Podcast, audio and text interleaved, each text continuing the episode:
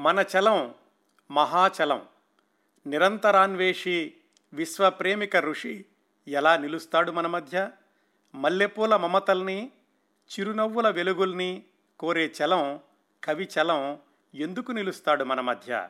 ఈ సందులలో గొందులలో బందీలమైన మన మధ్య ఎలా నిలుస్తాడు ఆ చలం?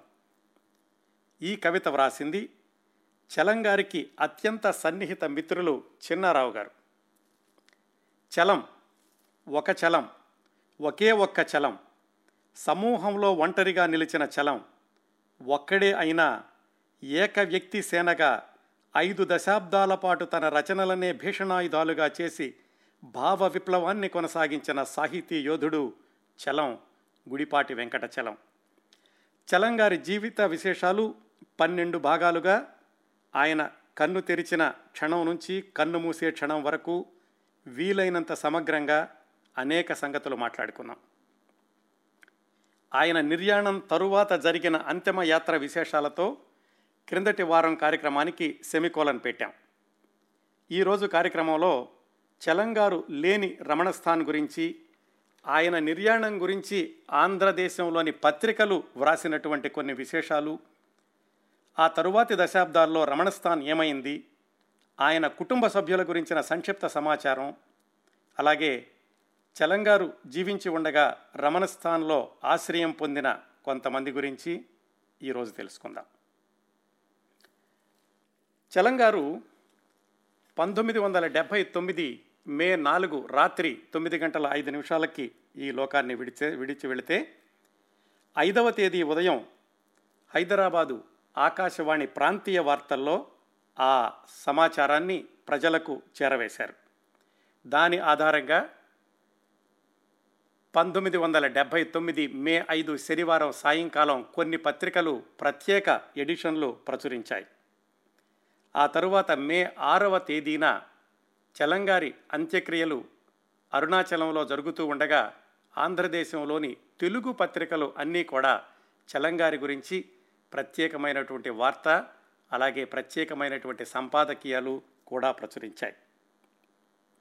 విచిత్రం ఏమిటంటే తెలుగు పత్రికలు తప్ప అంటే తెలుగు దినపత్రికలు తప్ప ఆ రోజు మే ఆరున ఇంగ్లీషు పత్రికల్లో ఎక్కడా కూడా చలంగారి గురించినటువంటి ప్రముఖంగా ఈ వార్త రాకపోవడం అనేది ఒక గమనార్హమైన అంశం. ఎందుకంటే ఇంగ్లీషు పత్రికలు అంటే హైదరాబాద్ నుంచి వచ్చే పత్రికలు ఉన్నాయి హిందూ పత్రిక ఉంది. అలాంటి వాటిల్లో కూడా చలంగారి గురించి చాలా క్లుప్తంగా వ్రాసారంటే ఆ విషయం పక్కనుంచితే తెలుగు పత్రికలు మాత్రం చలంగారి యొక్క నిర్యాణం గురించి చాలా ప్రముఖంగా ప్రచురించాయి ఆ మేర మే ఆరవ తేదీన.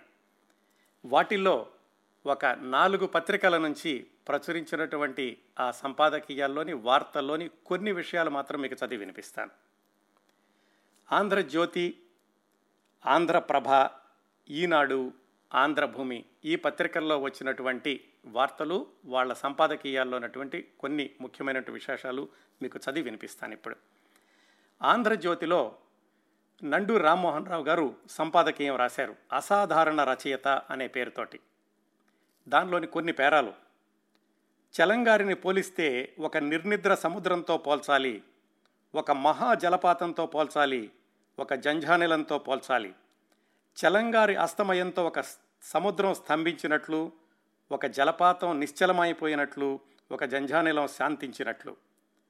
అరవై ఏళ్ళ నాడు గుడిపాటి వెంకటచలం గారు ఆంధ్ర సాహిత్యంలో ఒక ఒక సుడిగాలి వలె ఒక పెద్ద వరద వలె ప్రవేశించారు. సంఘంలో సాహిత్యంలో ప్రజల ఆలోచనలలో తరతరాలుగా పేరుకుపోయిన కశ్మలాన్ని కడిగివేశారు. చెత్త చెదారం దుమ్ము దోగర ఎగరగొట్టారు. కొత్త గాలికి తలుపులు తెరిచారు కొత్త భావాలకు లాకులు ఎత్తివేశారు. ఒక గొప్ప రచయిత ప్రవేశం తర్వాత ఏ సాహిత్యం యథాతథంగా మిగలదు. దాని స్వరూపమే మారిపోతుంది దాని స్వభావం మారిపోతుంది. సాహిత్యంపై అతడు తన ప్రభావాన్ని ఎన్నటికీ చెరని విధంగా ముద్రిస్తాడు. చలంగారు చేసిన పని అదే. తెలుగు వచన స్వరూపాన్ని రచనా స్వభావాన్ని మార్చివేశారు. సమకాలిక రచయితలపైన ఆ తరువాత తరం వారిపైన తన ప్రభావ ముద్ర వేశారు. ఆ రోజుల్లో ఆయనను గురించి రెండే రెండు అభిప్రాయాలు. విమర్శిస్తే అతి తీవ్రంగా విమర్శించడం లేదా అంతే గాఢంగా అభిమానించడం. మరొక అభిప్రాయానికి అంటే పర్వాలేదు బాగానే రాస్తాడు అని కానీ లేదో ఏదో రాశాడు లేదు అని చప్పరించి వేయడానికి వీలు లేని రచనలు ఆయన చేశారు. ఈ విధంగా కొనసాగింది ఆంధ్రజ్యోతిలో నండూరి రామ్మోహన్ రావు గారు రాసినటువంటి సంపాదకీయం. ఈనాడు పత్రిక విషయానికి వస్తే వాళ్ళు సాధారణంగా పంతొమ్మిది వందల డెబ్భై నాలుగులో మొదలైనటువంటి ఈనాడు ఇది పంతొమ్మిది వందల డెబ్భై తొమ్మిది గురించి మాట్లాడుకుంటున్నాం. అప్పటికే ఒక సంప్రదాయాన్ని ప్రారంభించారు. ఎవరైనా ప్రముఖ వ్యక్తులు చనిపోతే గనక మరొక ప్రముఖ వ్యక్తితోటి సంపాదకీయాన్ని వ్రాయించడం. ఆ తర్వాత రోజుల్లో శ్రీశ్రీ గారు చనిపోయినప్పుడు వేటూరు గారితోటి ప్రత్యేకమైన సంపాదకీయాన్ని వ్రాయించారు. ఈ చలంగారు చనిపోయినప్పుడు ప్రముఖ సాహితీవేత్త వేగుంట మోహన్ ప్రసాద్ గారు మో అని కూడా అనేవాళ్ళు. ఆయనతోటి సంపాదకీయాన్ని వ్రాయించారు. ముందుగా ఈనాడులో వచ్చినటువంటి వార్త ఆ తర్వాత సంపాదకీయంలో నుంచి కొన్ని మాటలు చదువుతాను. ఈనాడులో వచ్చినటువంటి వార్త చలం మహాభినిష్క్రమణం అనేటటువంటి శీర్షికతో వచ్చింది. అర్ధశతాబ్దం పాటు ఆంధ్రదేశాన్ని తెలుగు సాహిత్యాన్ని ఖండించి దీవించి ఊగించి శాసించి రక్షించిన అపూర్వ శక్తి తెలుగు సాహితీ జగత్తులో జంఝామారుతాలు సృష్టించి విప్లవ కెరటాలు రేపిన నవభారత సంచలనం గుడిపాటి వెంకటచలం ఇక లేడు. చాలా కాలంగా చలం చేసిన అంతర్బహిర్ యుద్ధారావం ఇక ముగిసింది. దశాబ్దాల తరబడి మాటల్ని కత్తులు ఈటలు మంటలుగా మార్చిన చలం చేతికి ఇదివరకే పక్షవాతం కమ్మింది. లక్షలాది మందిని ఆలోచింపచేసిన ఆయన మాట కూడా వారం రోజుల క్రితం పడిపోయింది. ఉద్యోగరీత్యా ఆంధ్రదేశం అంతా తిరిగి సాహిత్య లోకంలో ప్రపంచమంతా నడిచి తెలుగు మాట్లాడే ప్రతి చోట అసంఖ్యాక అభిమానుల్ని సృష్టించుకుని చివరికి తెలుగువారికి దూరంగా ఆధునిక ప్రపంచానికి అతీతంగా అరవదేశంలో అరుణాచలం మీద మౌనమే వ్రతంగా పావు శతాబ్దం పైగా గడిపి నిన్న అనంత విశ్వంలో కలిసిపోయారు. ఇది వార్త. వేగుంట మోహన్ ప్రసాద్ గారు రాసినటువంటి సంపాదకీయంలోని కొన్ని మాటలు దాని హెడ్డింగ్ ఏమిటంటే నెత్తురు కన్నీళ్ళు కలిపిన కొత్త టానిక్ చలం. ఒక శతాబ్దం క్షణకాలం ఆగిపోయింది. ఒక స్వప్నం వెన్నెముక విరిగింది. ఒక సంస్కారం ఆశ్లీలం పలికింది. ఒక ప్రపంచ మాతృభాష అవాక్కయింది. ఒక సత్యం క్షణిక లౌల్యంలో అనృతాన్ని పలికింది. ఆయన పాత్రలు పద్మరాణి శశిరేఖ అమీన పురూరవ అరుణ మృత్యువును జయించాయి. స్త్రీ జనోద్ధరణ ఆయన ఆశయం. పూర్వ ఆదర్శాలకు పూర్తి వ్యతిరేక్తత ఆయన విప్లవ మార్గం.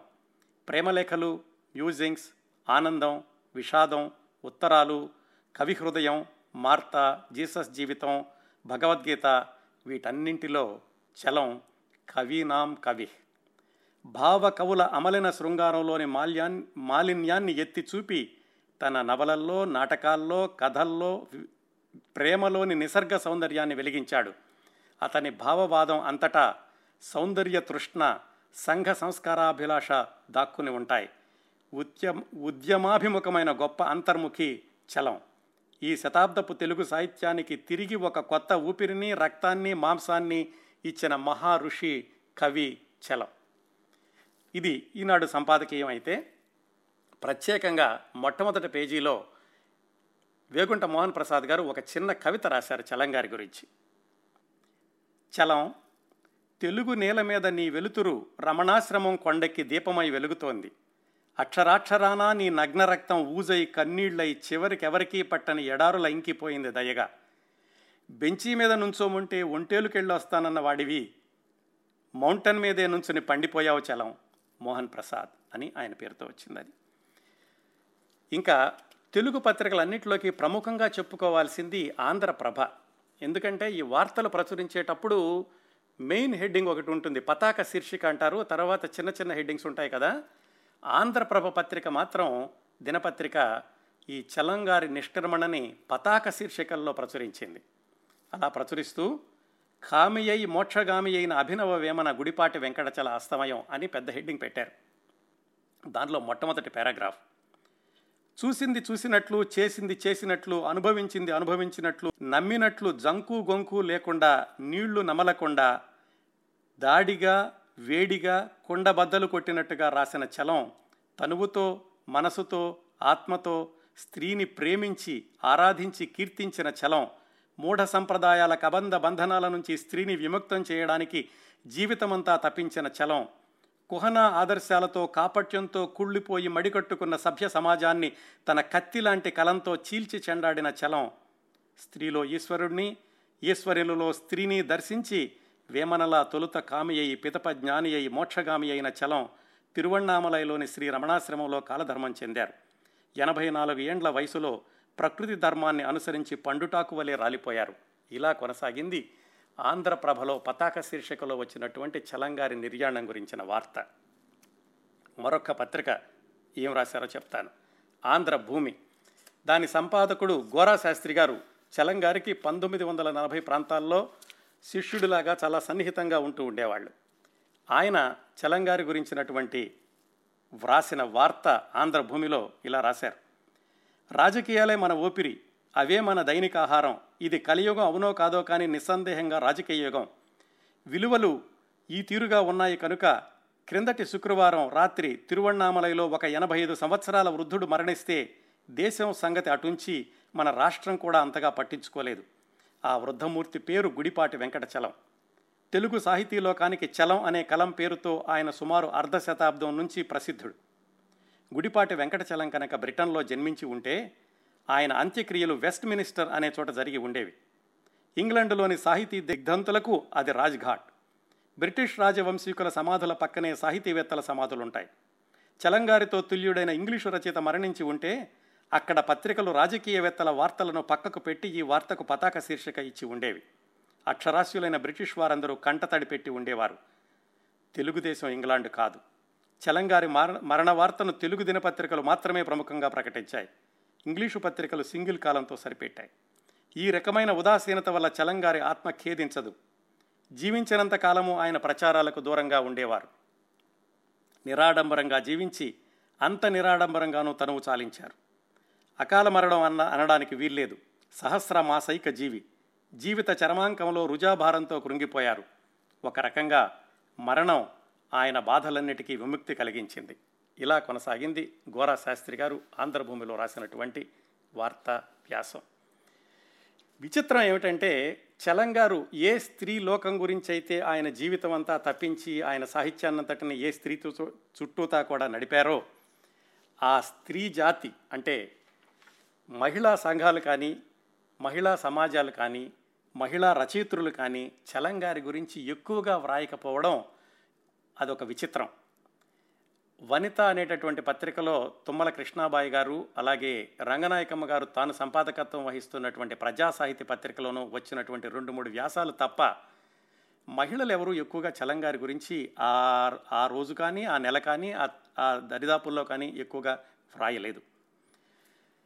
ఇది చలంగారి గురించి ఆయన నిర్యాణం తర్వాత పత్రికల్లో వచ్చినటువంటి వార్తలు. ఆ తర్వాత కొన్ని నెలల వరకు కూడా వార్తాపత్రికలు అలాగే మాసపత్రికలు వారపత్రికల్లో రకరకాల వ్యాసాలు వచ్చాయి. ఇంకా చలంగారి తరువాత ఆ రమణ స్థాన్ అంటే చలంగారు ఉన్నటువంటి ఇల్లు ఆ ప్రదేశం ఎలా ఉంది ఏమిటంటే కాలక్రమేణా రకరకాలుగా చేతులు మారి ఆ ఇల్లంతా కూడా వేరే వాళ్ళ చేతుల్లోకి వెళ్ళిపోయింది. ప్రస్తుతం అయితే అప్పుడు చలంగారు ఉన్నటువంటి ఇంటి స్థానంలో ప్రస్తుతం ఏదో హ్యాండ్లూమ్ ఎగ్జిబిషన్ అలాంటి షాపులు ఏవో ఉన్నాయి.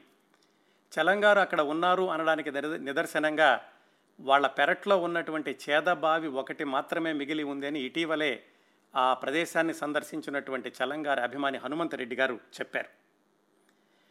చలంగారి సమాధి రంగనాయకమ్మ గారి సమాధి పక్కపక్కనే కట్టారు అని చెప్పుకున్నాం కదా క్రిందటి వారం. కాలక్రమంలో ఏమైందంటే నిర్మాణాల యొక్క విస్తరణలో భాగంగా ఆ సమాధుల్ని తొలగించడం కూడా జరిగింది ఒక ఒకనొక సమయంలో అంటే పంతొమ్మిది వందల తొంభై నాలుగు తొంభై ఐదు ప్రాంతాల్లో.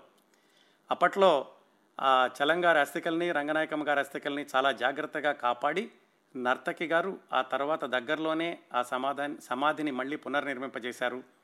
మరికొంతకాలానికి అది కూడా ఈ విస్తరణలో భాగంగా దానికి ప్రమాదం వస్తే రోసయ్య గారు తమిళనాడు గవర్నర్గా ఉండగా ఏడెనిమిది సంవత్సరాల క్రిందట అనుకుంటాను. దాన్ని మళ్ళా పునరుద్ధరించి ఒక వేరే చోటకు మార్చి రహదారి పక్కనే సమాధి కట్టి దాని చుట్టుపక్కల ఒక చిన్న ప్రహరీలాగా కట్టారు. మీరు ఇంటర్నెట్లో చూడొచ్చు ప్రస్తుతం చలంగారి సమాధి ఎలా ఉందో ఆ రమణ స్థానంలో ఆ సమాధిని సందర్శించినప్పుడు ఐదారు సంవత్సరాల క్రిందట విశాఖపట్నానికి చెందిన ప్రముఖ రచయిత్రి అలాగే సంఘ సేవకురాలు సాయి పద్మ గారు ఒక కవిత వ్రాశారు. వారితో మాట్లాడాను. ఆ వారు వెళ్ళినటువంటి సందర్భంలో ఆ సమాధి కనుక్కోవడానికి ఎంత కష్టపడ్డారు ఏమిటి అవన్నీ చెప్పారు. ఆవిడ వ్రాసినటువంటి కవిత సందర్భోచితంగా ఉంటుంది అని మీకు ఒక్కసారి చదివి వినిపిస్తాను. నువ్వు నీలా బ్రతికి మనసులో ఉన్నది మొహం మీద నిర్భయంగా చెప్పి సాహిత్యం నీ ముందు తర్వాత అని రెండు భాగాలుగా విడగొట్టావు. ఇప్పుడు కూడా ఇంకా రెండుగానే ఉన్నారు వాళ్ళు. నిన్ను అర్థం చేసుకున్న వాళ్ళు నీ సాహితీ నిర్భయత్వాన్ని అసూయతో అర్థం చేసుకొని వాళ్ళు. ఎవరినన్నా కూడా క్షమించు ప్రేమించు అని నాలాంటి వాళ్ళు చెప్పక్కర్లేదు. వాళ్ళకి నీ అక్షరంలోని జీవితం అర్థమైతే వాళ్ళ త్రోవలో వాళ్ళే పడతారు. ఇది నా ప్రార్థన. ఇది సాయి పద్మ గారు రాసినటువంటి కవిత. ఇంకా ఆ తరువాత రోజుల్లో చలంగారి యొక్క కుటుంబ సభ్యుల విషయానికి వస్తే చలం లేని రమణస్థాన్ గువ్వ ఎగిరిపోయిన గూడులా మిగిలింది సింహం లేని గుహలాగా నిలిచింది. ఆయనతో నివసించినటువంటి కుటుంబ సభ్యులు ఆయన పరివారం కొద్ది సంవత్సరాల పాటు అందరూ అక్కడే ఉన్నారు. ఆ తర్వాత వాళ్ళంతా కూడా రకరకాల ప్రదేశాలకు తరలి వెళ్ళి అక్కడక్కడ స్థిరపడ్డారు. ఆ వివరాల్లోకి వెళితే పంతొమ్మిది వందల ఎనభై రెండు సెప్టెంబర్ చివరిలోనో అక్టోబర్ మొదట్లోనో చలంగారి పెద్దమ్మాయి సౌరీస్ రమణస్థాన్ నుంచి భీమునిపట్నం వెళ్ళిపోయారు. ఆమెతో పాటుగా చిక్కాల కృష్ణారావు గారు మరికొంతమంది కూడా భీమునిపట్నం వెళ్ళారు. అక్కడి నుంచి సౌరీస్ గారు భీమునిపట్నంలోనే స్థిరపడ్డారు. చలంగారు జీవించి ఉండగా తరచూ రమణస్థానికి వెళ్ళేటటువంటి వెళ్ళేటటువంటి అభిమానుల్లో కొందరు ఆ తర్వాత భీమునిపట్నం వెళ్తూ ఉండేవాళ్ళు. సుమారుగా పాతికేళ్ళ పాటు ఆ సంప్రదాయం కొనసాగింది. సౌరీస్ గారు తన ఎనభై ఐదు సంవత్సరాల వయసులో భీమునిపట్నంలోనే రెండు వేల ఆరు మేలో అరుణాచలేశ్వరంలో ఐక్యమైపోయారు. చలంగారి రెండో అమ్మాయి నిర్మల బొంబాయిలో ఉద్యోగ విరమణానంతరం చిన్మయ మిషన్ కార్యక్రమాల్లోనే పూర్తిగా నిమగ్నమై చివరి ఇరవై ఐదు సంవత్సరాలు కోయంబత్తూరులోని చిన్మయ ఆశ్రమంలోనే నివసించి రెండు నెలల క్రిందట తన తొంభై ఐదు సంవత్సరాల వయసులో రెండు వేల పంతొమ్మిది మార్చి మూడున కోయంబత్తూరులోనే కన్నుమూశారు. సౌరీస్ గారు నిర్మల గారు కూడా జీవితాంతం అవివాహితులుగానే ఉండిపోయారు. మూడో అమ్మాయి పక్కపక్క తన భర్త వజీర్ రెహమాన్తో కలిసి మద్రాసులో జీవించారు. ఆ తరువాత కుమార్తె షిరీన్ టిప్పు అంటారు. ఆమె వద్ద ఉంటూ అప్పుడప్పుడు తండ్రి జ్ఞాపకాలతో బాల్యపు తీపి గురుతలతో అరుణాచలం వెళ్ళొస్తుండేవారు. చివరికి పక్కపక్క గారు అంటే చంపక గారు క్రిందటి సంవత్సరం రెండు వేల పద్దెనిమిది నవంబర్ ఇరవైన తన ఎనభై మూడు సంవత్సరాల వయసులో అరుణాచలంలోనే మరణించారు. ఆ తరువాత చలంగారు బెజవాడలో ఉండగా పెంపకానికి తీసుకున్నటువంటి చిన్న పాప చిత్ర ఆమె గురించి కూడా చాలా విశేషాలు తెలుసుకున్నాం కదా. ఆమె అరుణాచలంలో ఉన్నటువంటి ఆ రమణ స్థానంలోనే దాదాపుగా పంతొమ్మిది వందల తొంభై నాలుగు వరకు కూడా కొనసాగారు. ఆ తర్వాత తన సంతానం వద్ద ఉంటూ రెండు వేల ఏడులో డెబ్భై రెండు సంవత్సరాల వయసులో నరసరావుపేటలో తన రెండవ కుమార్తె కాకా వద్ద మరణించారు. పంతొమ్మిది వందల ముప్పై ఎనిమిది ప్రాంతాల్లో తనకి ఏడెనిమిది పది సంవత్సరాల వయసు ఉండగా ఆయన కుటుంబంలోకి వచ్చారని చెప్పుకున్నాం. నర్తకి గారు ఆ తర్వాత రమణస్థాన్ యొక్క ఆశ్రమ వ్యవహారాలని కూడా చూసుకునే వాళ్ళని కూడా చెప్పుకున్నాం మనం. ఆవిడ చలంగారు చనిపోయాక కొంతకాలం రమణస్థాన్లోనే ఉన్నారు.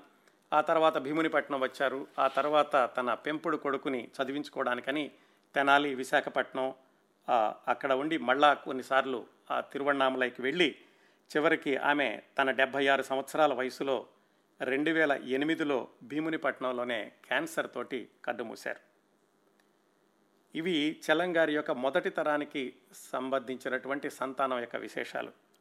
ఇంకా చలంగారి రెండో తరం విషయాలకు వా రెండో తరానికి సంబంధించినటువంటి కుటుంబ సభ్యుల విషయానికి వస్తే పక్కపక్క వజీర్ రెహమాన్ల గారు అమ్మాయి షిరీన్ టిప్పు అంటారు. ఆమె ప్రస్తుతం బెంగళూరులో ఉద్యోగం చేసుకుంటున్నారు. నర్తకి గారు పెంచుకున్న అబ్బాయి తంబి ఆయన భీమునిపట్నంలో ఉంటున్నారు. చిత్ర గారి అమ్మాయిలు డాలీ కాకా కిట్టు మిశ్రీ లేదా బుజ్జి అంటారు. వీరిలో పెద్దమ్మాయి డాలీ రెండు వేల ఆరులో సౌరీస్ గారి నిర్యాణానికి ఒక పది రోజుల ముందుగా చనిపోయారు. ఆఖరి అమ్మాయి బుజ్జి లేదా మిశ్రీ అంటారు. ఆమె చాలా యాదృచ్ఛికంగా తన తాతగారి నలభైవ వర్ధంతి రోజున సరిగ్గా మూడు రోజుల క్రిందట క్రిందటి వారం మే నాలుగున తిరువణ్ణామలైలో నిద్రలోనే గుండెపోటుతో మరణించారు. మన కార్యక్రమం జరుగుతున్న రోజుల్లోనే ఆమె లేరు అన్నటువంటి వార్త తెలియడం చాలా విషాదకరం. ఇది మిశ్రీ గారికి సంబంధించినటువంటి విశేషం. ఇంకా చిత్రగారి రెండో అమ్మాయి కాక మూడో అమ్మాయి కిట్టు వీళ్ళిద్దరూ హైదరాబాద్లో ఉంటున్నారు. కిట్టు గారితో నేను తరచూ మాట్లాడుతున్నానని కూడా మీకు తెలియజేశాను కదా. ఇదండి చలంగారి సంతానం వారి సంతానం గురించినటువంటి వివరాలు. కార్యక్రమంలో తరువాతి అంశం చలంగారు అరుణాచలంలో నివసించినటువంటి ఆ ప్రాంగణాన్ని రమణస్థాన్ అనేవాళ్ళు దాన్ని ఆశ్రమం అనేవాళ్ళు అని కూడా తెలుసుకున్నాం కదా. నిజానికి దాన్ని ఆశ్రమం అనే కంటే కరుణాశ్రయం అనొచ్చు. ఎందుకంటే చలంగారు అక్కడున్నటువంటి ముప్పై సంవత్సరాల్లో ఆ ఆశ్రమంలో ఆశ్రయం పొందిన వాళ్ళు చలంగారి సౌరిస్ గారి సాన్నిధ్యంలో ప్రశాంతతను పొందిన వాళ్ళు వాళ్ళతో కలిసి నివసించిన వాళ్ళు ఏమాత్రం అతిశయోక్తి లేకుండా వంద నూట యాభై మంది ఉంటారు. ఆ సంవత్సరాల్లో రమణస్థాన్లో ఉండడం అనేది ఒక అద్భుతమైన అనిర్వచనీయమైన అనుభవంగా వాళ్ళందరూ భావిస్తూ ఉండేవారు. అలాంటి విస్తృతమైనటువంటి కుటుంబ వ్యవస్థ జగమంత కుటుంబం అంతకు ముందు ఆ తర్వాత ఇంకెక్కడా కూడా ఉండి ఉంటుందా అనేది సందేహాస్పదమే. ఎక్కడెక్కడి నుంచో వచ్చిన వాళ్ళు అన్ని రక అన్ని వయసుల వాళ్ళు అన్ని భాషల వాళ్ళు అన్ని జాతుల వాళ్ళు ఎవరో ఎవరో ఎవరికి కూడా తెలియదు అక్కడ రావడం చలంగారి దగ్గర సౌరీస్ గారి దగ్గర ఉండడం అలాగే వచ్చిన వాళ్ళని కూడా ఎక్కడి నుంచి వచ్చారు ఎప్పుడు వెళ్తారు కూడా అని అడిగేవాళ్ళు కాదు. అదంతా కూడా ఒక పుష్పక విమానంలాగా అక్షయ పాత్రలాగా ఉండేది చలంగారు నివసించినటువంటి ఆ ప్రదేశం. అలాంటి ఆ ఆశ్రమంలో చలంగారి సాన్ని సాన్నిధ్యంలో సాన్నిహిత్యంలో సేదదీరిన జీవించిన కొంతమంది గురించి మాట్లాడుకుందాం. అందులో మొదటగా ప్రముఖ రచయిత బుచ్చిబాబు గారు తన చివరకు మిగిలిన నవలలో ఒక మాట అంటారు. మానవుడికి కావలసింది మతాలు దేవుళ్ళు మొక్కుబళ్ళు రాజకీయాలు కాదు. మానవుడికి కావలసింది దయ జాలి. అది కొంచెం ఏ కాస్తైనా చాలు అని. చలంగారి హృదయం ఎప్పుడూ కూడా అనంత దయాసాగరం. రమణస్థాన్కి వచ్చినటువంటి డజన్ల కొద్దీ అభిమానులు వాళ్ళందరూ ఒక ఎత్తు అయితే పంతొమ్మిది వందల అరవై తొమ్మిది మొదట్లో పదకొండు రోజుల పసిగుడ్డుగా చలంగారి చెంత చేరిన ఒక బాబు వృత్తాంతం అది ఒక ఎత్తు. ఆ వివరాల్లోకి వెళితే హనుమంతరెడ్డి గారని ఆయనకు అప్పట్లో పాతిక సంవత్సరాల వయసు మనం మాట్లాడుకునేటప్పటికి పంతొమ్మిది వందల అరవై ఐదు అరవై ఆరు ప్రాంతాల్లో విశేషాలు మాట్లాడుకుంటున్నాం. ఆయనది అనంతపురం దగ్గర ఒక పల్లెటూరు.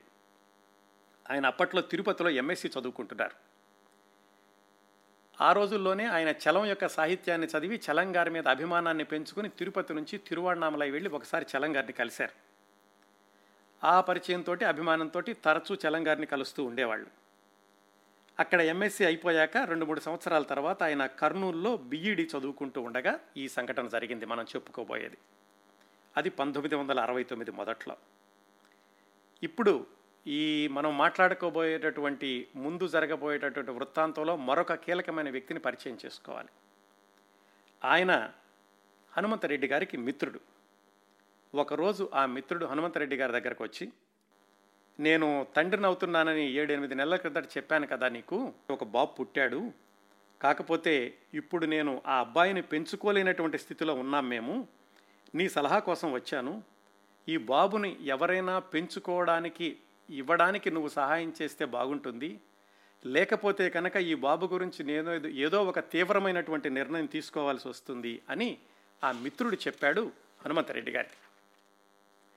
ఈ సంభాషణ జరిగేటప్పటికీ ఆ పసిగుడ్డు వయసు కేవలం వారం రోజుల లోపు. ఈ ఈ తీరా చూస్తే హనుమంతరెడ్డి గారు ఆ మిత్రుడు ఆ బాబు యొక్క తండ్రి వీళ్ళిద్దరూ కూడా పాతిక సంవత్సరాల వయసు ఉన్నటువంటి కుర్రవాళ్ళే. అప్పుడు హనుమంతరెడ్డి గారు మిత్రుడికి చెప్పారు నువ్వు మరీ అంతగా ఎక్స్ట్రీమ్ నిర్ణయాలు ఏమి తీసుకోవద్దు. ఆ కుర్రవాడిని ఎవరికైనా అప్పగించే ప్రయత్నం చేద్దాము. అంటే ఆ మిత్రుడు అన్నాడు అదేదో ఇప్పుడే చేయాలి నేను వారం రోజులు కూడా ఈ కుర్రవాడిని సాకేటటువంటి పరిస్థితుల్లో లేను. అని అంటే అప్పుడు హనుమంతరెడ్డి గారికి ఆ సమయంలో వెంటనే స్ఫురించినటువంటి వ్యక్తి చలంగారు. రమణస్థానికి ఆయన వెళ్ళినప్పుడు చాలామందిని చూశారు. ఇలా ఎక్కడెక్కడ వాళ్ళు వచ్చి రమణస్థానంలో ఉండడం వాళ్ళందరినీ కూడా రమణస్థానికి ఆశ్రమం ఇవ్వడం ఇవన్నీ ఆయనకు తెలుసు. అందుకని ఈ పది రోజుల కుర్రవాడిని తీసుకెళ్దాం అనుకున్నారు. కాకపోతే ఈ పరిస్థితి వేరు. ఎందుకంటే ఇలాంటి పసివాళ్ళని చలంగారు స్వీకరిస్తారా? ఇప్పుడు అంతకుముందు ఎప్పుడో బెజ బెజవాడలో చేశారు కానీ ఇప్పుడు వాళ్ళు ఉన్నట్టు పరిస్థితుల్లో చలంగారు ఈ పది రోజుల పసిబిడ్డను స్వీకరిస్తారా? అంత దూరం ఎలా తీసుకెళ్ళాలి? తీరా అక్కడికి తీసుకెళ్ళాక వాళ్ళు కనుక మాకు కుదరదు అంటే అక్కడేం చేయాలి ఇలాంటి ప్రశ్నలు ఏమీ హనుమంతరెడ్డి గారికి ఆ సమయంలో రాలేదు. అది చలంగారి పట్ల ఆ రోజుల్లో ఆయన అభిమానులకు ఉన్నటువంటి భరోసా. మరో రెండు రోజుల్లో రమణస్థానికి ఆ మిత్రుల యొక్క ప్రయాణం ప్రారంభమైంది. ఆ మిత్రుడు తన కొడుకు అంటే పది పదకొండు రోజుల ఆ పసిబిడ్డను పొత్తిళ్ళలో హత్తుకుని తీసుకొచ్చాడు. చిన్న సంచిలో పాలసీసా కొన్ని వేన్నీళ్ళు నాలుగైదు జతల బట్టలు అంతే. ఆయనకు అసలు చలం ఎవరో తెలియదు ఈ రమణ రమణస్థానం ఏంటో తెలియదు తిరువణామల ఎక్కడ ఉంటుందో కూడా తెలియదు మిత్రుడు హనుమంతరెడ్డి సహాయం చేస్తాడు అనేటటువంటి నమ్మకంతో ఆ పసిపిల్లను తీసుకుని వచ్చారు. మిత్రులిద్దరూ కూడా ఆ పసిబిడ్డతోటి కర్నూలు బస్టాండ్ చేరుకున్నారు. ఆ రోజుల్లో ఆంధ్ర అంతటా కూడా విపరీతంగా వర్షాలు కురుస్తున్నాయి. అక్కడి నుంచి వాళ్ళ ప్రయాణం రమణస్థానికి ఎలా కొనసాగింది? అక్కడకు చేరాక చలంగారి ప్రతిస్పందన ఎలా ఉంది?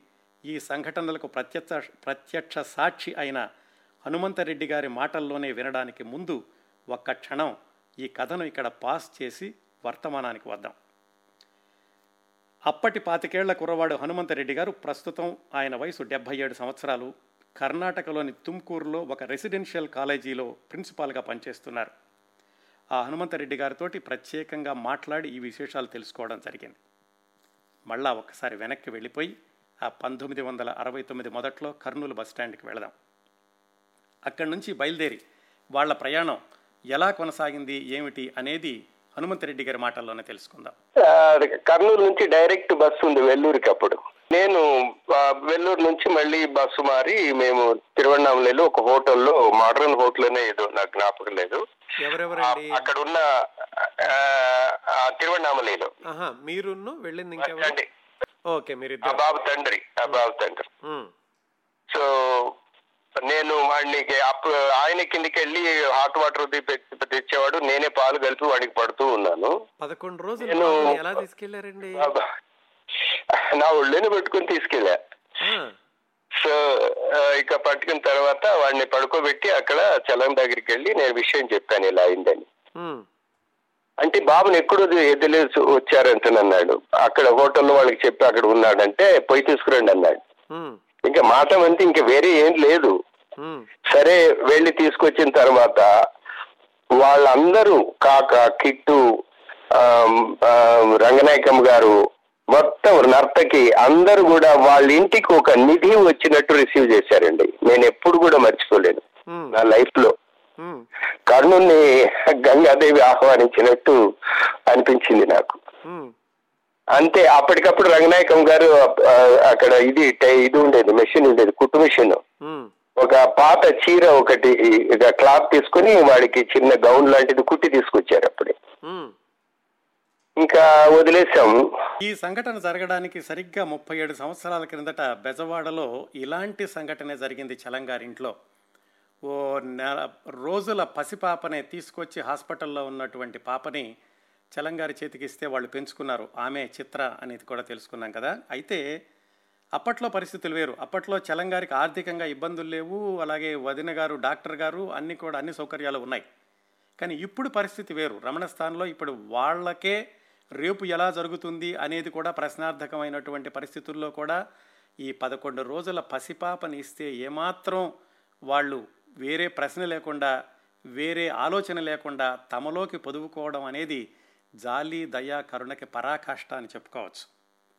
ఆ పిల్లల్ని ఆ రోజు రాత్రి నర్తకి తన పక్కలో పడుకోబెట్టుకున్నారు. ఆ రోజు నుంచి కూడా నర్తకి గారే ఆ బాబుకి మాతృమూర్తి అయ్యారు చెట్టు ఆ మరుసటి రోజున మళ్ళా ఈ ఇద్దరు కుర్రవాళ్ళు కూడా వెళ్ళి హనుమంతరెడ్డి గారు మిత్రుడు బాబును ఒకసారి చూసి ఆ తండ్రి దగ్గరకు తీసుకుని బాబు నుదుటి మీద ముద్దు పెట్టుకుని మళ్ళా ఎప్పుడు చూస్తానో అనుకుంటూ వాళ్ళిద్దరూ వెనక్కి కర్నూలు వెళ్ళిపోయారు.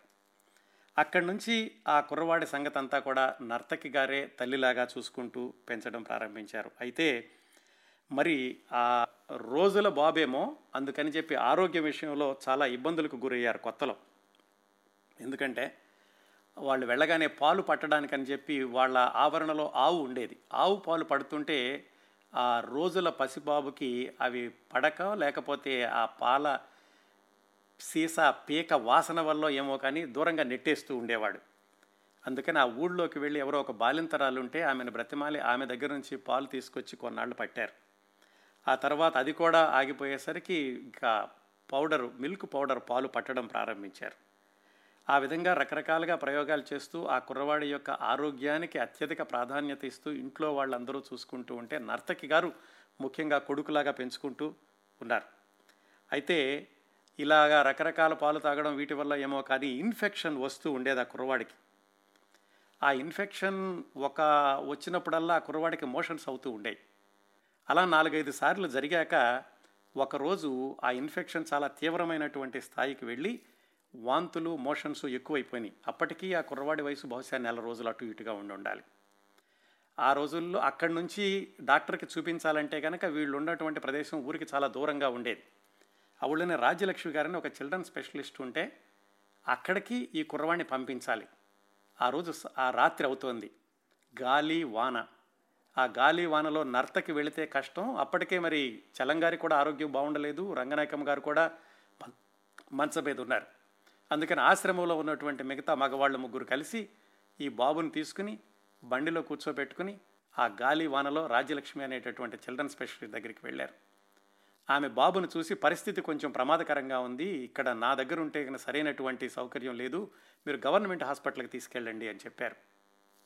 గవర్నమెంట్ హాస్పిటల్కి తీసుకెళ్తే అక్కడ డాక్టర్ లేడు ఆ సమయానికి. రాత్రి గాలి వాన. ఇది అప్పటి పరిస్థితి.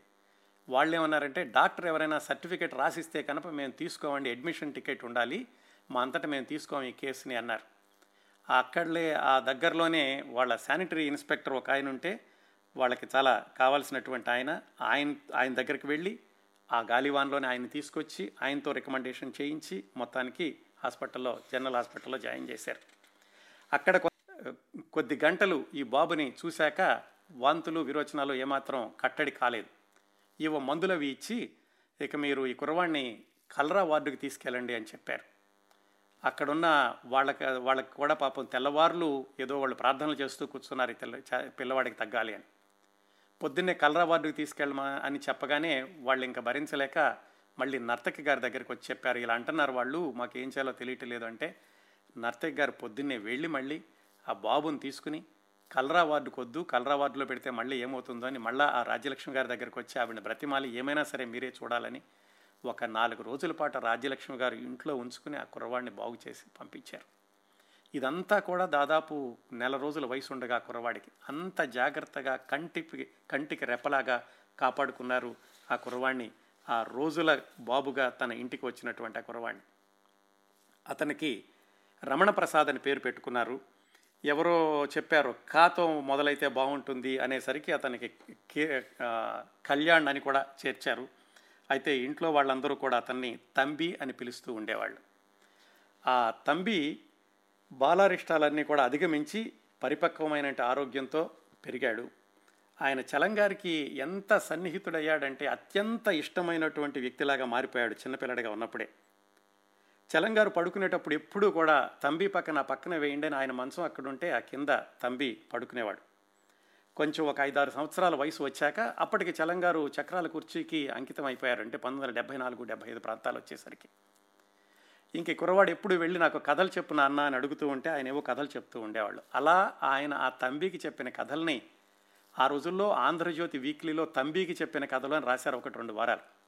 అందరికీ అనుమానం వచ్చింది ఎవరు చలంగారు ఇలాగా తంబి అని చెబుతున్నారు ఎవరైనా అని చాలామంది అప్పట్లో అనుకున్నారు. అలాగే చలంగారు బయటికి వెళ్ళేటప్పుడు కూడా ఈ కుర్రవాడిని వెంట తీసుకెళ్తూ ఉండేవాళ్ళు. చలంగారికి చాలా చాలా రోజులు అంటుండేవాళ్ళట. వీడు నాకు ఇంతగా నాలో అల్లుకుపోయాడు. వీడు లేక వీడిని చూడకుండా నేను ఉండలేకపోతున్నాను. బహుశా మళ్ళా ఆ కుర్రవాళ్ళిద్దరూ వచ్చి ఈ మా అబ్బాయిని మాకు ఇచ్చేసేయండి అని తీసుకెళ్ళిపోతారేమో అని భయపడుతూ ఉండేవాడట చలంగారు. అంతేకాకుండా ఆయన వాళ్ళతో అన్న ఈ కుర్రవాడితో అనేవాడట చిన్నపిల్లడితో అరే నువ్వు నేను కుర్రవాడిగా ఉన్నప్పుడు నా దగ్గరికి రావచ్చు కదరా ఇంకా ముందు వచ్చి ఉంటే ఎంత బాగుండేది?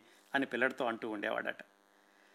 ఈ విధంగా చలంగారి యొక్క ఆ అమృత హస్తాల మధ్యలో పెరిగాడు తంబి చలంగారు చనిపోయేటప్పటికి ఆ కుర్రవాడి వయసు పదకొండు సంవత్సరాలు పది పదకొండు సంవత్సరాలు. ఆ తర్వాత చలంగారు పోయాక మిగతా వాళ్ళతో కలిసి తను కూడా ఇక్కడికి ఈ భీమిలి వచ్చేశాడు. ఆ తర్వాత నర్తకి గారు ఆ కుర్రవాడి చదువు కోసం అని చెప్పేసి తెనాలి విశాఖపట్నం అన్ని చోట్ల చదివించారు. చదివి ఆ తుర్ర ఆ కుర్రవాడి తర్వాత ఎంఎస్సి సోషియాలజీ చేశారు. ప్రస్తుతం ఆయన భీమునిపట్నంలో ఉంటున్నారు. ఆయన వయసు ఇప్పుడు యాభై సంవత్సరాలు. ఆ తంబి గారిని ఇప్పుడు మీ ముందుకి తీసుకొస్తాను. తంబి గారు. నేను నన్ను మా ఫాదర్ మదర్ వాళ్ళకి కొంచెం ఏదో ప్రాబ్లం ఉంది అని చెప్పేసి నేను పుట్టిన వెంటనే ఎవరు ఇక్కడ రమణాస్త్రమ్మ రమణాస్త్ర తెలంగాణ ఉన్నారు. వాళ్ళ దగ్గరికి వెళ్తే వాళ్ళు ఏమన్నా చూసుకునే అవకాశం ఉంటుందేమో అని చెప్తే నన్ను తీసుకొచ్చారు. తీసుకొచ్చిన తర్వాత మా ఇక్కడ ఎవరు చూసుకుంటారంటే వెంటనే నర్తకి గారు నేను తీసుకుంటానని చెప్పేసి తను ముందుకు రావడం. వెంటనే తను తీసేసుకోవడం అందరూ చాలా హ్యాపీగా ఫీల్ అయ్యారు వచ్చానని చెప్పి ఒక పిల్లాడు వచ్చాడని. సో అక్కడి నుంచి నేను అక్కడ పెరిగాను సుమారు అంటే నేను సిక్స్టీ ఎయిట్లో నాన్న పోయేటప్పుడు నాన్న నాన్న అని పిలిచేవాళ్ళం తెలంగాణని మేమందరం. నాన్న సెవెంటీ నైన్లో పోయారు. అప్పటి మధ్యలో అంటే లెవెన్ ఇయర్స్ నాకు ఊహ అంతవరకు. అయితే నాకు ఊహ తెలిసినటువంటి విషయాల్లో చూస్తే నేను నాన్న దగ్గర ఉండేటప్పుడు అది ఒక ఇల్లు ఇల్లు అనే దానికన్నా అది దానికి ఏం పేరు పెట్టాలో తెలియదు కానీ సుమారు ఒక వంద మంది తక్కువ లేకుండా ఉండేవాళ్ళు. అంటే ఆయన దగ్గరికి ప్రతిరోజు ప్రతిరోజు ఎక్కడెక్కడి నుంచో వచ్చేవాళ్ళు. అందరూ రకరకాల కష్టాలు రకరకాల బాధలతో అక్కడికి వచ్చేవాళ్ళు. వచ్చిన వాళ్ళు ఇక అక్కడ రెండు ఇళ్ళు ఉండేవి లేడీస్ అందరూ ఉండేవారు ఆడవాళ్ళు ఉండడానికి ఒక చోటు మగవాళ్ళు ఉండడానికి ఇంకో గెస్ట్ హౌస్ లాంటిది. కంటిన్యూగా అక్కడ ఉండేవాళ్ళు. నేను నా వరకు వచ్చేటప్పటికి ఏంటంటే నన్ను అసలు నాకు నా తల్లిదండ్రులు నన్ను అలా చూస్తారో లేదో నాకు తెలియదు కానీ అంతకన్నా ఎక్కువగా చూసేవాడు తెలంగాణ నేనంటే ఎంతో ఆయనకి. అసలు నాకు అక్కడ ఆ ఉన్న వాతావరణంలో దాంట్లో అసలు నాకు నేను మొత్తం ఇది నా ఫ్యామిలీ ఫ్యామిలీగా ఉండేవాళ్ళం. రెండు రకాలండి. నాకు నాన్న దగ్గర పెరగడం ఎంత అదృష్టమో ఒక రకంగా అంత దురదృష్టం కూడా. ఎందుకంటే అంత గొప్ప వ్యక్తి అనుకునే లోపే ఆయన వెళ్ళిపోయారు. ఇది చాలా ఎక్కువ సేపు నేను నాకు తెలియదు నేను మెయిన్ ఏంటంటే నాన్న దగ్గరికి వెళ్ళి కథలు అడిగేవాడిని. నాన్న కథలు చెప్పండి అని. అప్పటికే ఆయనతో వాళ్ళ బాధలు చెప్పుకోవడానికి కావచ్చు ఇంకో మాట్లాడడానికి చాలా మంది ఉండేవాళ్ళు. నాకు తెలియదు నాకు తెలియదు కథలు చెప్పండి చెప్పండి అంటే సరే వచ్చి ఏవో కథలు చెప్పేవారు. సరే కథలు చెప్పిన తర్వాత ఆయనతో షికార్ వెళ్ళాలి. షికార్ తీసుకెళ్ళేవాడు. నేను అడిగే అడిగేవాడిని రమ్మని ఆయనకి పాపం ఓపిక లేకపోయినా ఆయన నడవడానికి వీల్ చైర్లో ఉండేవారు. వీల్ చైర్ చూసుకుంటూ షికార్ వెళ్ళేవాళ్ళం. అలాగా వెళ్ళి వచ్చే వచ్చేవాళ్ళం. కాదు కదా అంటే అప్పుడు అయితే మేము ఇద్దరం చిన్న బిజినెస్ చేద్దామని చెప్పేసి వేసినక్కాయలు బిజినెస్ అంటే ఏం లేదు అక్కడ. ఇంటి ముందు ఎంతమంది అమ్మేవాళ్ళు. ఉడకబెట్టిన వేసినక్కాయలు కుప్పల కింద పెట్టి పది పైసలు ఐదు పైసలు అమ్మేవాళ్ళు. సరే మేము ఇద్దరం అమ్ముదామని చెప్పేసి నేను నాన్నే ప్లాన్ చేసుకుని ఒక పది రూపాయలు ఖర్చుతో వేసనక్కాయలు తీసుకొచ్చి అక్కడ పెట్టాం. పెట్టి ఐదు పైసలు పైసలు గుర్తులేదు నాకు అప్పట్లో. అంత అమ్మితే వచ్చిన వాళ్ళు చాలా మంది వస్తే పా- మా చుట్టూ పిల్లలు వచ్చిన వాళ్ళకి వచ్చే ఫ్రీగా ఇచ్చేసేవాళ్ళు. ఇచ్చేస్తే లాస్ట్ పది రూపాయలు పెట్టుబడి పెడితే ఆరు రూపాయలు ఇచ్చింది ఆరు రూపాయలు వచ్చింది గుర్తున్నారు సిక్స్ రూపీస్. వస్తే సౌదీస్లో మీరు ఏ వ్యాపారం చేయక్కర్లేదు. మీరు చేయడం వల్ల రావడం కాకుండా పోవడం రోజు ఇలాగ అయిపోతూ ఉంటే ఇంట్లో మీకు ఇంకేది మిగలదు మీరేం చేయకండి ఇది ఒక ఇన్సిడెంట్ నాకు గుర్తుంది. రెండోది ఏంటంటే ఆయన ఉదయాన్నే ఆయన మంచం హాల్లో పడుకునేవాడు ఆయన. ఆయన పక్కన నేను పడుకునేవాడిని. పక్కన నుంచి కింద. నా బెడ్ కింద ఉండేది. ఆయన పైన ఉండేవారు. ఉదయాన్నే ఆయన లేచి ఫోర్ ఓ క్లాక్ అరౌండ్ లేచిపోయేవారు ఆయన. లేచి ఆయన ఇంకా గుర్తుందండి నాకు ఆయన వాయిస్. ఆయన మృత్యు మృత్యుంజయ స్తోత్రం చదివేవారు. ప్రతిరోజు. చాలా అద్భుతంగా ఉండేది చాలా చాలా అద్భుతంగా ఉండేది అది ఆయన వాయిస్ ఆయన చదివే విధానం చాలా చాలా బాగుండేది ప్రతిరోజు. ప్రతిరోజు ఆయన లాస్ట్ డేస్ ఇంకా మాట పడిపోతోంది నేను మాట్లాడలేను అనే పరిస్థితి వరకు చదివారు ఆయన. నాకేం కావాలని మీ ఇంటికి వచ్చి చెప్పేవాళ్ళు "ఆ, తండ్రికి ఏదో అడుగుతున్నారు తెచ్చిపెట్టండి అని. అంటే ఒక విధంగా నాకు కొంచెం గిల్టీ ఫీలింగ్ కూడా ఉంది. ఎందుకంటే అప్పుడు ప్రతిరోజు స్ట్రగుల్ ఫర్ ఎగ్జిస్టెన్స్ అండి ఎగ్జిస్టెన్సే సార్ ఎవ్రీడే అవును. అటువంటి దానిలో నాకు అది కావాలి ఇది కావాలని అడిగినా ఏ రోజు ఇంచుమించుగా అన్ని తెప్పించేవాళ్ళు. ఉమ్, ఎవరు చేస్తారండి? అవును. నేనే వాళ్ళ ఇంట్లో పుట్టిన పిల్లాన్ని కాదు. అవును. ఇక్కడ బంధువు పిల్లాన్ని కాదు. ఎక్కడో ఎవరో తీసుకొచ్చి ఇచ్చారు పెంచుకున్న పిల్లాడి మీద అంత గొప్పగా చూసుకునేటువంటి పరిస్థితి. అది అది నేను అదృష్టం కూడా అన్నది. అది ఎప్పుడో డిసైడ్ అయినటువంటి ఒక గొప్ప విషయం అది నా విషయంలో. ఎప్పుడో ఎక్కడ డిసైడ్ చేసింది ఇంత గొప్ప టైం కొంచెం క- కొంతకాలం గడపడానికి నాకు ఇచ్చేది ఒక మహాద్భుతమైన అవకాశం అది. నేను ఇలా ఉన్నాను అంటే ఫస్ట్ కారణం నాన్నగారు నాన్న అమ్మ హరీష్ గారు. ముఖ్యంగా వాళ్ళు లేకపోతే నేను యాక్చువల్గా కర్నూలులో కర్నూలు హాస్పిటల్లో పుట్టాను సార్ పుట్టాను అతను నేను. వెంటనే సెవెంత్ డే అక్కడ నుంచి తీసుకొచ్చారు ఇక్కడికి. ఈ ఆశ్రమంలో ఎవరు నన్ను తీసుకోకపోతే అవును. ఎక్కడ బయట పడేస్తే వదిలేసి వెళ్ళిపోయేవాళ్ళు ఉమ్, వాళ్ళు ఆదరించి తీసుకోబట్టే సార్ ఇలా ఉన్నాం మేము. ఈ మాత్రం ఇక్కడ ఉన్నది. అవును. నాన్నగారు సౌరీస్ గారు అమ్మ మా అమ్మ మెయిన్ అమ్మ. నర్తకి అమ్మ సౌరీస్ గారు చలం గారు నాన్న. వీళ్ళు లేకపోతే నేనే ధన్యవాదాలు తంబి గారు. చలంగారి అమృత హస్తాల్లో నర్తకి గారి మాతృత్వ భావనలో పెరిగిన మీరు ధన్యులు. మీతో సంభాషించడం మాకు దక్కినటువంటి అరుదైన అవకాశం. ముఖ్యంగా శ్రోతలకు ఇంకొక విషయం చెప్పాలి. ఈ హనుమంతరెడ్డి గారితోటి తంబి గారితోటి నాకు మాట్లాడేటటువంటి అవకాశాన్ని వారి యొక్క ఫోన్ నంబర్లని ఇచ్చి సహకరించిన వారు ఈ భీమిలిలో ఉన్నటువంటి స్నేహకుటి ట్రస్ట్ చైర్మన్ పాలడుగు రాజశేఖర్ గారు. ఆయనకు కూడా నేను కృతజ్ఞతలు చెప్పుకోవాలి. అలాగే ఈ వృత్తాంతానికి సంబంధించినటువంటి సమాచారాన్ని తాను చూసిన ప్రత్యక్ష సమాచారాన్ని మనకు ప్రత్యేకంగా అందించినటువంటి హనుమంతరెడ్డి గారికి కూడా హృదయపూర్వకంగా కృతజ్ఞతలు తెలియజేస్తున్నాను. ఈ మొత్తం కరుణ రసాత్మకమైనటువంటి వృత్తాంతంలో హనుమంతరెడ్డి గారు మొట్టమొదటగా ఆ కుర్రవాడి యొక్క తండ్రికి సహాయం చేసిన ఆయన ఆయన అలాగే చలంగారు పరివారం వాళ్ళల్లో ముఖ్యంగా నర్తకి గారు. వీరందరూ కూడా ఈ వృత్తాంతంలో ప్రధాన పాత్రధారులు. అలాంటి నర్తకి గారితోటి దాదాపుగా దశాబ్దం పైగా చాలా దగ్గరి అనుబంధాన్ని కలిగి ఉన్నటువంటి డాక్టర్ భార్గవి గారు నర్తకి గారితో తనకు ఉన్నటువంటి అనుబంధాన్ని ఆ జ్ఞాపకాలని గుర్తు చేసుకుంటూ మనతో కొంతసేపు మాట్లాడతారు. నమస్కారం అండి. నా పేరు భార్గవి. నేను మెడికల్ డాక్టర్ని. చలంగారి గాఢాభిమాన్ని. చిన్నప్పటి నుండి ఆయన రచనలు చదువుతూ పెరిగాను. ఆయన ఒకసారి చూడాలని మాట్లాడాలని ఆయన తిరిగిన ప్రదేశాలు ఆయన వర్ణించిన ప్రదేశాలు ఒకసారి దర్శించాలని ఆయన కథల్లోనూ మ్యూజియంస్లోనూ పాత్రలుగా దర్శనమిచ్చిన ఆయన నిజ జీవితంలోని వ్యక్తులను కలవాలని అనుకునేదాన్ని. కానీ పంతొమ్మిది వందల డెబ్బై తొమ్మిదిలోనే నేను మెడిసిన్ చదువుకునే రోజుల్లో ఆయన చనిపోయారని తెలిసింది. అప్పటిదాకా ఆయన చూడగలుగుతానని ఒక ఆశ ఉండేది. అది అప్పుడు ఇంకా నిరాశ అయిపోయింది అనగా పంతొమ్మిది వందల తొంభై ఒకటిలో సౌరీష్ గారిని కలిశాను. భీమ్లీలో మాట్లాడాను. అక్కడ ఉన్న చలంగారి ఫోటోలు అవి చూశాను. పంతొమ్మిది వందల తొంభై నాలుగులో ఎల్లూరు హాస్పిటల్కి మా వారిని వైద్యం కోసం తీసుకెళ్ళాల్సి వచ్చింది. అక్కడి నుంచి తిరువణామలై దగ్గర తెలిసి ఒకసారి చలంగారి అయినా చూద్దాం ఇక్కడ దాకా వచ్చాం కదా అని చెప్పి తిరువణామలై బయలుదేరి వెళ్ళాం. చలంగారి సమాధి చూడాలి అని అడుగుతుంటే ఎవరు? మాకు తెలియదు అన్నారు. నర్తకిని గురించి అడిగితే రవణాశ్రమం వెనక్కి తీసుకెళ్ళి చూపించారు. అప్పుడు నర్తకి అక్కడ డిస్పెన్సరీలో మందులు ఇవ్వడం ఏదో చేస్తోంది. మమ్మల్ని చూసి లేచి వచ్చింది. ఇలా చలం అభిమానులు అని చెప్తే ఇప్పుడా వచ్చేది అని చాలా ఆప్యాయంగా మాట్లాడింది. తన గదికి తీసుకెళ్ళి చూపించింది.